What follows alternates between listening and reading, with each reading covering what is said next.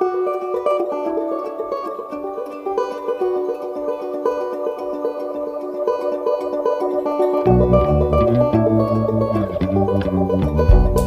to the Lake Superior Podcast. I'm Walt Lindala. And I'm Frida Waara. We are made stronger by story, and there's no better source than the continent's largest body of fresh water, Lake Superior. So join us as we highlight the five national parks that ring this greatest of the Great Lakes, meet the people, tour the places, and learn about the projects that make these parks and body of water so remarkable. This podcast made possible with the support of the National Parks of Lake Superior Foundation and Media Brew Communications. Welcome to the Lake Superior Podcast. I'm Walt Lindala. And I'm Frida Waara. And Walt, you know, Lake Superior is the largest lake in the world by surface area. Mm-hmm. We've got 31,700 square miles. But did you also know, Walt, that it's the oldest around Lake Superior is the oldest and largest lava flow on Earth. And it's right in your homeland, sir. I have an idea. This is the Keweenaw, right? Oh, yeah. Yeah. And the volcanic activity produced the only place on Earth where you can find 97% pure native copper. And today we're going to get to learn more about it because we're going to be talking with Wyndeth Davis, who is superintendent of the Keweenaw National Historical Park. It's one of our five national parks on Lake Superior. And in sake of not getting too uh, formal, Wyndeth, we'll just introduce you as everyone knows you. Welcome, Wendy, to the program. Good to have you. Thank you. It's great to be here. You know, um, we've been talking about the Keweenaw National Historical Park here as we're getting ready, getting ready to record and talk about this. And tell us a little bit about it. What's the history about it, and, and, and where are you located? The park itself is on, I like to say, it's on the upper peninsula of the upper peninsula.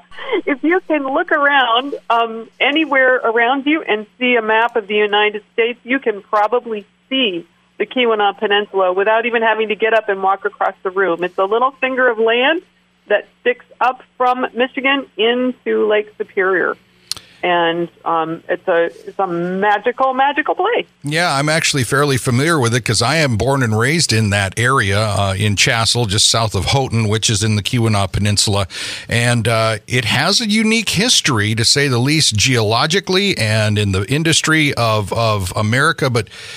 I understand you've said it's not an easy way or not the easy way to be a national park. What do you mean by that? When um, the park was established in 1992, um, it was established as a different kind of park than maybe people think about when when they, they think about national parks like um, like the Grand Canyon or or Glacier. Um, this national park was established to be um, to be a partnership park, and uh, the the way that um, Senator Carl Levin, who played a huge part in the establishment of the park, described it was was a park that's done by people at the grassroots level. So, so it's similar in a sense um, to other parks to local parks because uh, private properties and park properties are all intertwined. The federal government doesn't just own a big block of land, um, and that's the park. Um, the public property and the private property are kind of inextricable. So, so it's hard to say, well, the park is right over there, because the park is really inside all of us. Um, there's there's an advisory commission that was established at the same time as the park was, and that commission helps keep us grounded to the history in this area and helps connect the federal part of the park to 21 heritage sites, which are scattered all along the peninsula, from the very tip of the peninsula down beyond um, Ontonagon. So we're we're tied together by that commission, but there are people who who own stores and houses and live in the park, and they're really not part of the park literally, but they're they're not owned by the park either. it, it covers four counties Wendy? So you're the Keweenaw, Houghton, Baraga, and Ontonagon? Yes. Yeah. If you So- yeah, the, the heritage sites cover cover parts of four counties. Mm-hmm. Yeah. So managing that, when I when I think about your staff and managing, It's very different than what we think of in a national park. It really is because because managing is a group effort instead of you know one effort, and and we all have to work together in order to be successful in telling the story of the copper country. So so it's very different um, than than most other national parks. We're talking with Wyndeth Davis, who is superintendent at the Keweenaw National Historical Park in the Copper Country. Uh, you know, I, am familiar with this area because I'm born and raised up there, but for someone that is a first time visitor, maybe they've never been there before, what, what do you tell them?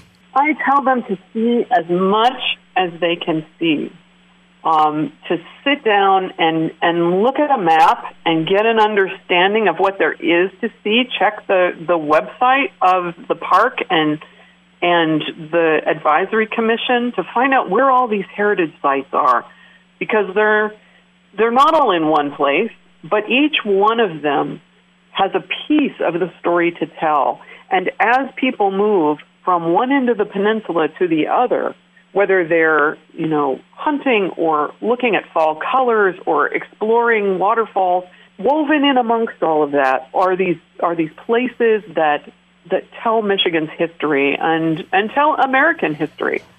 So um, I I guess I just tell people to look at those sites and find one that matches their interest and go there and then find one that they really don't think they'd be interested in and go there too. I like that. That's good. That's good. Something.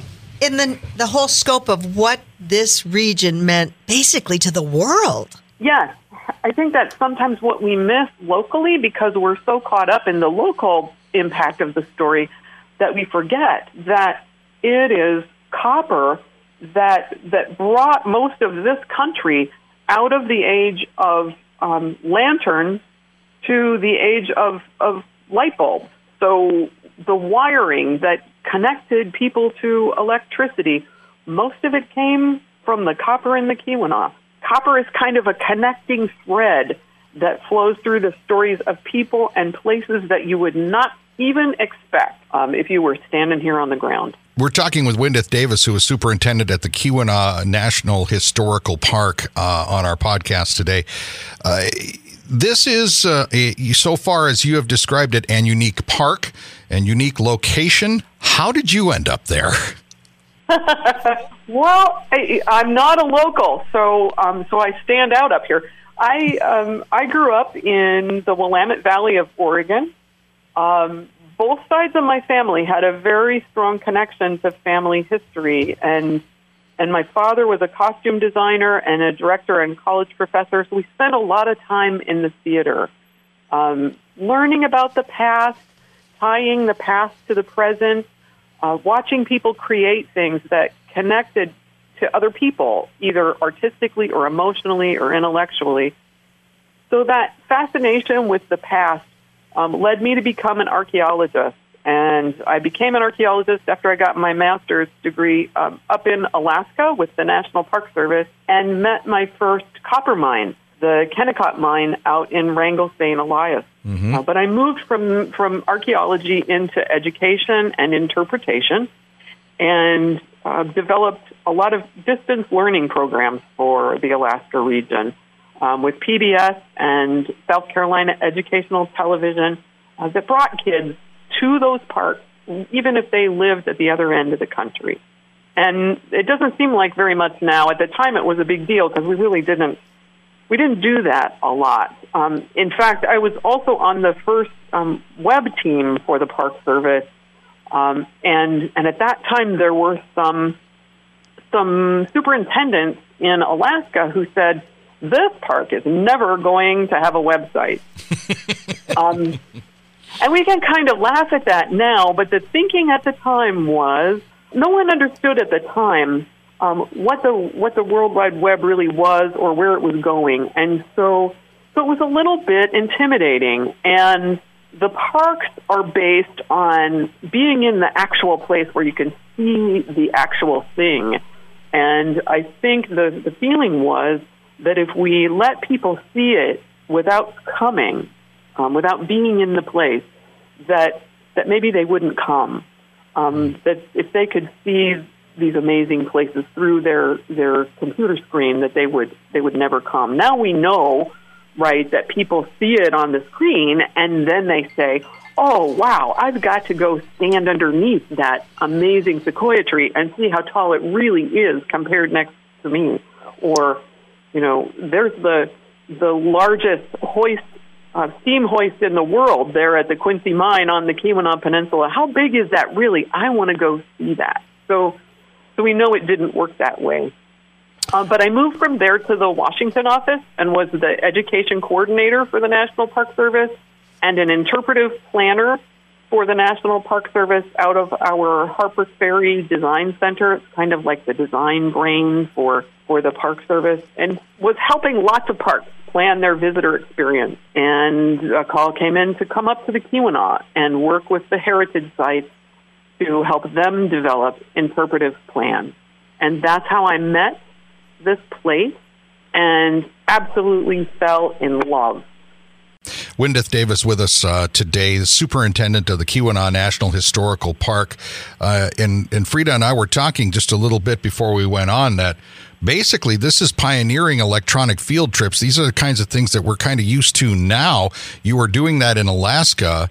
And this is a perfect tool for the era in that we're in right now, where we can't go to places. How how are you using that idea, maybe that technology today with the Keweenaw National Historical Park? One of the cool things we're doing today is is we're taking another step out onto the um, frontier of of digital learning with with the park, and we're looking at games. Um, the the game we've been working with is Minecraft, mm-hmm. which allows uh, players to build things with little cubes, kind of like Legos. Only it's it's all electronic. It's all in the computer. And we've got a great team of people who are actually going through researching historic structures in Calumet and building those buildings in this digital world mm-hmm. so that you can go and explore them electronically. That's kind of the very edge, the very edge we're pushing now, um, because electronic field trips have sort of become common now. yeah, they're the norm. Fascinating. And then, of course, tying them to the folks that probably were going and building way back, you know, looking at what the whole beginning of the copper country and the, the industrialization and all the movement that was happening. So these kids really get a chance because I'm just making an assumption. Maybe that's not right, that they would be a younger visitor, but hallelujah that we can attract more youth to our national parks. How many young people do we on a regular basis get to, you know, attach to, um, to original drawings of these buildings so they can, you know, explore those and learn more about them and you know, just all of the archival resources that these kids are using in order to be able to create these things is, is amazing. Wyndeth, one of the things that I'm hearing here is a lot of, of, of history, a lot of things that are, are focused on, you know, looking back and, and, and interpreting it and having it available as a resource for people in the modern uh, era here. Uh, but are there projects maybe that you have that are, are happening either over the winter months or things that may be coming even toward the summer months that uh, you can talk about? I know everything's kind of fluid these days and you know in terms of events and whatnot but are there any particular things that you're doing at the park right now that are embracing the the history but you're building something for the future? Yeah there are. And and one of the one of the biggest of those projects that we're working together on now is um, a curatorial storage facility that will that will hold the the items that tell the story of not only um, Keweenaw National Historical Park, but also of Isle Royale and Pictured Rock.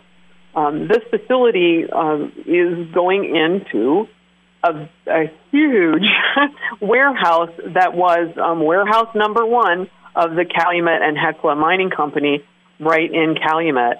Um, and we're, we're in the process of developing a design for that building that, uh, that will allow us to maintain the building and even provide some, um, some exhibits inside about how the building was used and what it was like to, to work for the company and also provide a state of the art facility for the preservation of those resources that are right now, you know, in need of a place to, to live.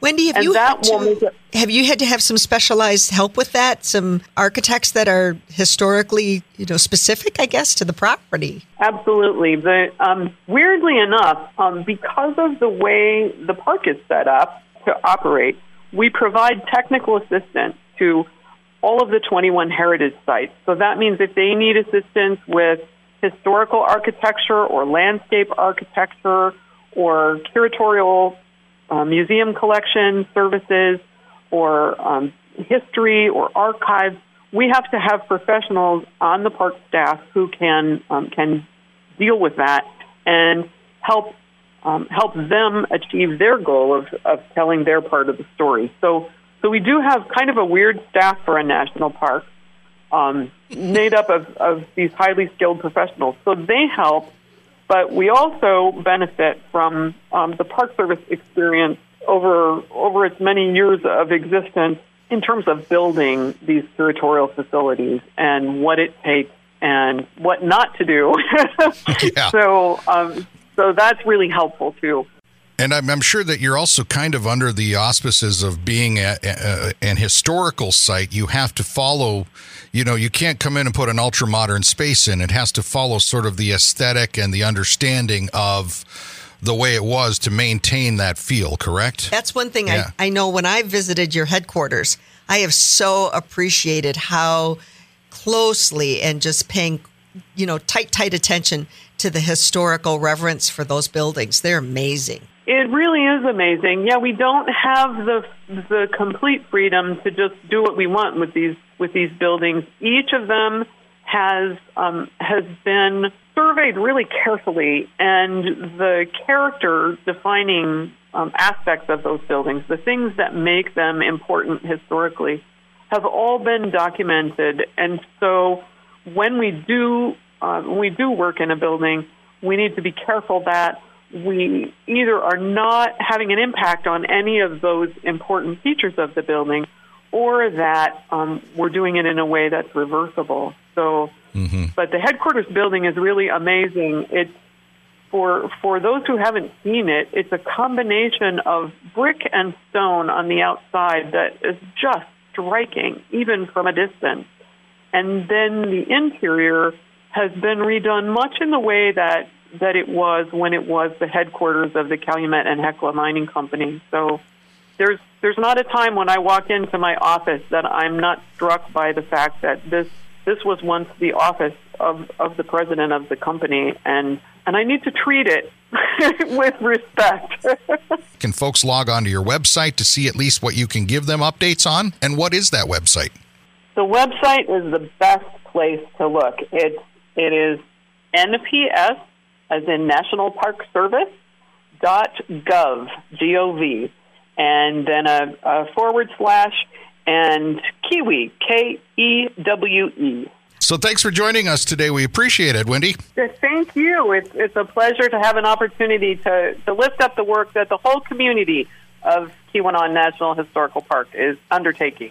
Well, it's Wyndeth Davis, Wendy Davis, of course, superintendent at the uh, Keweenaw National Historical Park, Frida, and you know that's that's the stories there. Of course, you know I have an affinity for them because they're from where I am from. I know a lot of these stories and a lot of these places, but you know th- th- there is something to be said of going to a place like this where it is more than just you know a green space. This is actual concrete and, and sandstone buildings you can touch, and it can get into your head, into your into your consciousness.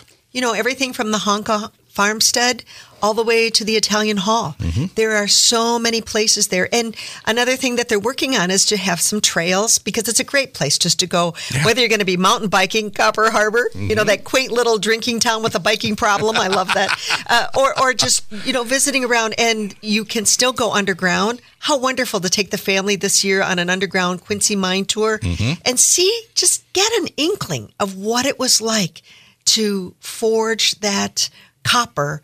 And I love how Wendy said from lanterns to light bulbs. That's what the Keweenaw was for our country and, and for the world. Yeah, absolutely. It has been a great chat with Wendy. And of course, we encourage you to find out more about the Keweenaw National Historical Park and all the national parks around Lake Superior. It's going to do it for us this time around here on the podcast. I'm Walt Lindala. Frida Waara. And we will see you again soon. Have a great day. Bye bye.